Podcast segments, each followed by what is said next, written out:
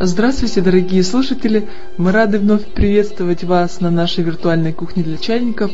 И сегодня вы услышите новый рецепт а, совершенно такого уже классического американского блюда под названием Tomato Sandwich. То есть пугаться не надо, все очень просто на самом деле. Если перевести на русский язык или хотя бы перевести концепцию с помидорами. Да-да, именно бутерброды с помидорами.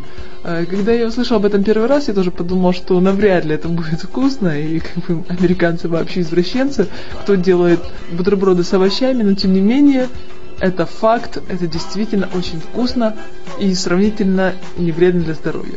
Итак, рецепт заключается в следующем.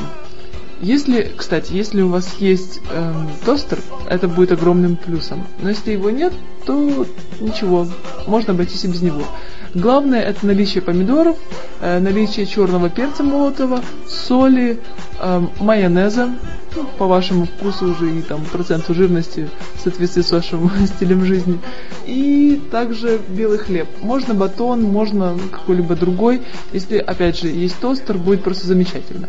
Итак, Последовательность следующая. Берете, э, нарезаете ломтиками белый хлеб, есть тостер, кладете в тостер, если нет тостера, просто намазываете сверху э, слой майонеза, такой, к какому вы обычно привыкли, то есть если вы худощавые, стройные и вам не грозят лишние калории, можно побольше, если опасаетесь потолстеть поменьше, просто видение, вот честно, для настоящих гурме, не гурманов, те, которые любят побольше съесть, а именно гурме, те, которые любят вкусное, а от этого просто нельзя за уши оттянуть, то есть американцы знают толк в сэндвичах. Вот, всего хорошего, приятного аппетита, до новых встреч!